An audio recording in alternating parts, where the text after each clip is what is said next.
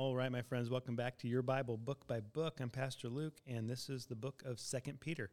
Uh, Second Peter, written by the Apostle Peter uh, towards the end of his life, written as a general letter um, intended to to be read by uh, all the churches, by um, many Christians, um, meant for the church to help the church in its uh, its continual uh, movement towards uh, replicating the gospel in other people's lives. Um, Peter says in in chapter one, um, in verse thirteen and fourteen, he he knows that he's going to be martyred. He says, "I think it's right to refresh your memory as long as I live in the tent of this body, because I know that I will soon put it aside." as our Lord Jesus Christ has made clear to me. So, uh, Peter is apparently in prison. Um, he is um, heading towards martyrdom and he knows it very clearly. Um, and so he is writing a, a, final letter to really warn the church uh, against false teaching. Uh, what you see in Scripture a lot, and especially in the New Testament uh, letters, is warnings about false teachings, and yet uh, very little information about what those particular false teachings were. Uh, sometimes you have uh, glimpses of it here and there uh, where you have people that are denying the resurrection, um, or you have people that are um, mocking um, the the return of Christ, which is what Peter is going to talk about. Um, but you you don't have a lot of information about what those specific false teachings are, and I think that there's a reason for that, which is that false teaching. Um, changes all the time, uh, depending on the culture and the audience and and uh, what's going on in the world and what people are are uh, thinking and what they're ready to receive. And so it's it's never the same type of false teaching. It's always something different. So there's not a a lot of uh, need in Scripture to um, you know outline or, or, explain the false teaching. What what the Scripture is going to do is is tell us what the right teaching is or what the the right response is uh, in order to make sure that you and I, as Christians, are always ready to uh, adhere to the truth, teach the truth, and uh, understand counterfeit. Uh, when we see it, understand false teaching when we see it, um, and, and, how that's going to look in our own time, our own culture, our own day, uh, our own generation. So, uh, Peter he helps us to understand that there are two basic issues that, uh, that Scripture is always looking at um, in terms of how to defend against false teaching. One is right doctrine or teaching, or uh, what is true according to what Scripture says, and then there's also right living. Um, and you cannot have one without the other. Uh, one one is as necessary uh, as the other in order to make sure that you continue on the path towards truth.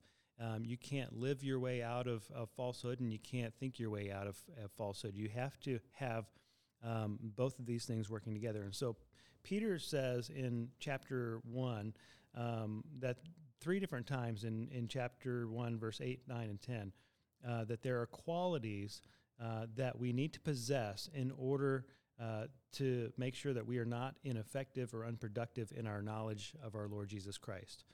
Um, and so he goes and he says that in chapter or chapter one verse eight. He says it in verse nine uh, again that that we need to possess these qualities. In verse ten again that uh, brothers uh, be all the more eager to make your calling and election sure. For if you do these things, you will never fall. And so um, I think it's important to help um, understand what those qualities are uh, because he, he seems to emphasize it over and over and over. So, what the qualities are, he says, add to your faith um, virtue, and to your vir- virtue knowledge, knowledge, self control, self control, patience, patience, godliness, godliness, brotherly kindness, and to brotherly kindness, love. And let me just explain those real quickly, real simply. Um, faith is the conviction of the truth.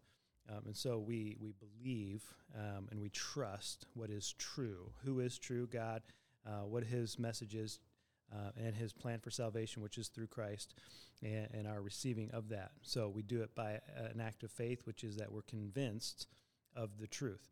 Uh, we add to that virtue, which is moral excellence or purity or a, a growing uh, desire to be Christ like.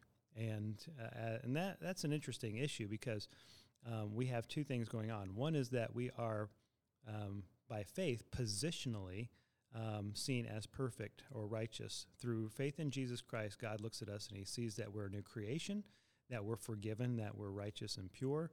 Um, but we're always called uh, through Scripture to apply that truth to our lives. So we're not saved by being good, but because we are saved, number one, we're seen as good, but we're also given the ability to to do good and to be better and to improve um, in our, our walk of life because we know what the truth is and what God wants, what He desires. And by the power of the Holy Spirit living in us, we have the ability to do better. And, and it should be our aim to do better. And so we apply faith, first of all, a conviction of the truth. And then in that, we grow in our virtue, which is our desire to be more like God um, and, and living that out. Virtue, we add knowledge. Knowledge is understanding um, which comes from an application of God's truth and an experience of it over time. So we grow in knowledge the more we read His Word and the more we live uh, a, a, life that honors God, um, our knowledge grows. Um, and we're always seeking to allow that or to expand uh, that knowledge to grow. Um, to knowledge, we add self control, which means that we are uh, seeking to master our desires um, and, that, and, that's a difficult thing because um, we will always struggle with the two natures that we have. We have a, a, sinful nature that God is forgiving and He is changing, and that He will one day He will completely uh, reform in heaven. Uh, but we still live with it on earth. And then we have a new nature in Christ that is growing and uh, it's maturing, uh, but it is not um, in complete control, uh, not perfectly, not until we get to heaven. And so self control means that we are um, applying more energy to master our desires, to master the sinful desires and, and uh, make sure that we conquer them uh, through repentance and through faith and through um, accountability and uh, study and prayer and all the things that, that we need to do with putting ourselves in a Christian uh, community and, and avoiding um, the environments and the and the uh, opportunities to sin and those things. But and and uh, yet we are called to live in this world. Um, we're not called out of it until we go to heaven. So um, it's a constant struggle. But we are supposed to have a growing um, self control. Uh, from from there, we uh, add patience, and that means that we endure, that we persevere, um, that we don't give up just because we fail. Um, and, and, that's an important thing to add to self control because we will fail and we will struggle and we'll have setbacks, and uh, it won't be a straight line forward. It'll be kind of a circular line uh, where we find ourselves back a few steps from where we ever thought that we might be, um, but we don't give up. We continue. Uh, to patience, we add godliness, which is um, an interesting thing. It sounds like it might be uh, like virtue or even like self control, but godliness is more like uh, a reverence for God. So, uh, on top of our perseverance, we need to continually worship, uh, apply our, our minds and our hearts to honoring God, to lifting Him up, to uh, reverencing Him, and, and, in some ways fearing God. And, and uh, that's an interesting Christian concept because we say um, we shouldn't be afraid of God, uh, but we should uh, reverence him, which is in, be in awe of him and um, hold him in very high regard. Um, and so it sounds like the fear of the Lord, um, which is how the Bible would talk about it, but that fear is not an afraid kind of fear, it's a reverence kind of fear. Um, but we grow in that, and that's godliness. Uh, and to godliness, we add brotherly kindness, which is um, a love and an affection and a relationship uh, and a connection with other believers. Um, it's it's the uh, fellowship that we have with our church. It's the connection that we have with people who believe like we do, uh, have the values that we have, that worship uh, the same God that we do.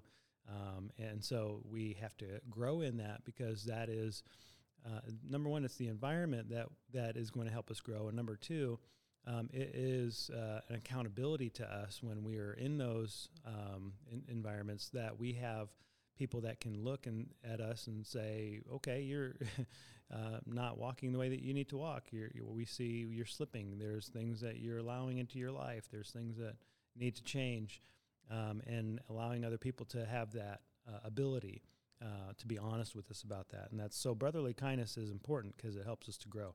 And then from there, love, which brotherly kindness and love sound like the same thing. They're two different words that both mean love, or they they are translated love um, in, our language. But it's an agape love, uh, which is a love that um, is self-sacrificing, that is for other people. Um, so the brotherly kindness um, is a little bit self-serving. It, it's it's uh, fellowship that uh, we enjoy. Love uh, on the next level of agape love is regardless of how you feel, you do the right thing for other people. And what gets to the point here is that this kind of progression uh, leads to what we would call a replication of our faith in other people. So we go down the list of all these things so that we can grow into maturity. Um, and the, the end result of that maturity is to produce that same kind of faith in somebody else. And and ultimately in many other people that that we are living our faith um, in such a way so authentically and so openly that uh, other people are being affected by it. Um, it should be um, translating into other people's lives. It's infectious. And so that's the ultimate goal um, of the christian life is not just to have security for your own eternity but to have a, a faith that um, is reproduced in other people. And um, that's something that is both um, organic and cultivated, which means that uh, on some level, um, we would expect that that would happen because um, people just just are um, in our presence and they see our life and they see how we're living and how we're thinking and how we talk and it's different and they they like the the hope that we have and there's they're motivated or encouraged by the the things that um, that we they see in us that are unique uh, because of our faith. Um, and then so that's organic but the cultivated thing is is that we actually are intentional about seeking to produce it in other people um, by witnessing or inviting or um, praying that God would give us opportunities to share our faith and so uh, it's both organic and cultivated uh, that we want to see these things happen. And when we apply these things more and more, um, and we see them growing in our life more and more, um, we have the ultimate remedy to um, the false teaching that is going to happen. That, and Peter says false teachers are, are here. They're they're in the churches now. They're going to be in your churches. Uh, they're going to be among the people, just like they always have been. Uh, you need to be aware of that. You need to uh, be aware of their motives. You need to be aware of their their uh, practices, how they deceive people. Um, but you need to understand that um, the false teaching can be avoided if you will believe God's word says and, and apply that to your life and live it in a, an authentic way. You're doing those two things, then you're not going to uh, suffer from the false teaching that is uh, prevalent in the world. Um, you'll have the remedy that you need. So he goes into uh, some different interesting areas in Second Peter. It's just a short book, three three chapters, um, but he goes into some spiritual mysteries, um, and I don't probably have time to uh, dive into all the mysteries. Um, but there's some unique things that Peter says. He, and ultimately, what we're seeing here, because he talks about angels that are in prison. He talks about Jesus, uh, when he uh, died, he went to preach to those in prison, or in the in the theological concept that we understand is that Jesus, when he died, went to Hades, um, and, and uh, he preached to the the souls that were in torment. Um, that's a difficult concept to wrap your mind around, um, and not everybody agrees about what that prob- what what happened there. Did Jesus go to heaven? Did he go to hell when he died? In the three days that he was in the tomb, um, where was his soul, basically? Um, and what Peter indicates is that he went to torment. Now, um, in the Old Testament understanding, um, what was happening is that the there was one place called Hades that was divided. In Luke chapter 16, you can go back and read that, and, and there's a story about Lazarus and the rich man. And uh, Lazarus, the, the the poor homeless man, um, he he goes to paradise, uh, but the rich man goes to uh, torment. But it's one big place. It's divided by a big chasm. They can't get to each other. One side is paradise. The other side is torment. Um, but it's all called Hades. Um, and what some people believe, and this is what what I believe, is that Jesus went to paradise. He told the the thief on the cross next to him. Um, when you die, you're going to see me in paradise. Today, you will be with me in paradise. Um, and so the the thief on the cross who put his faith in Jesus um, actually would have gone to what is called Abraham's bosom or paradise, uh, which I believe is where Jesus went. But the whole area, the whole place, um, was called Hades. And when Jesus re- was raised, uh, I believe that the paradise side of Hades was emptied out, and uh, all the Old Testament believers who looked forward to the Messiah, um, they were in paradise, and they got to go finally to heaven. Um, and so the paradise side of Hades is no longer uh, occupied. Uh, the torment side is still occupied. And so in Revelation, it says that Hades will be thrown into the lake of fire, which is what concept we have is, is hell. That that is ultimate um, eternal um, punishment in hell.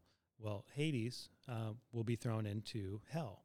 And so, all those things Peter is, is sharing with us in some ways um, in these spiritual mysteries that where Jesus goes and the angels that are in, kept in gloomy dungeons and, and all these things. But what his point is, is that uh, we need to live our lives in such a way that we are looking forward to um, and in some ways in in respect of the return of Christ that Jesus is going to return when he returns that the world will be judged but those who have trusted and believed in him uh, will will be rewarded um, but because of that judgment being so final um, those who who we care for in this world right now who do not know him um, need to um, be told. They need to see a witness. They need to be told the truth. They need to be be influenced by people who live the truth,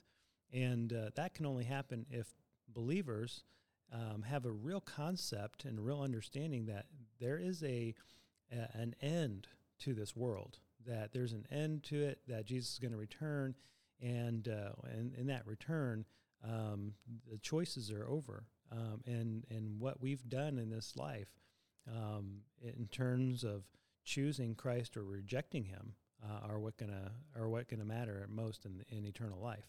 And so uh, Peter says, live your life in such a way that you're looking forward to that, uh, not as a fearful thing in terms of oh no, what's going to happen, but in terms of a hopeful expectation.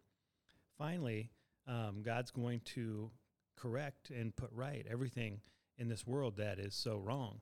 Um, but that is also the last chance um, that people have to receive grace. And so we want to share Christ.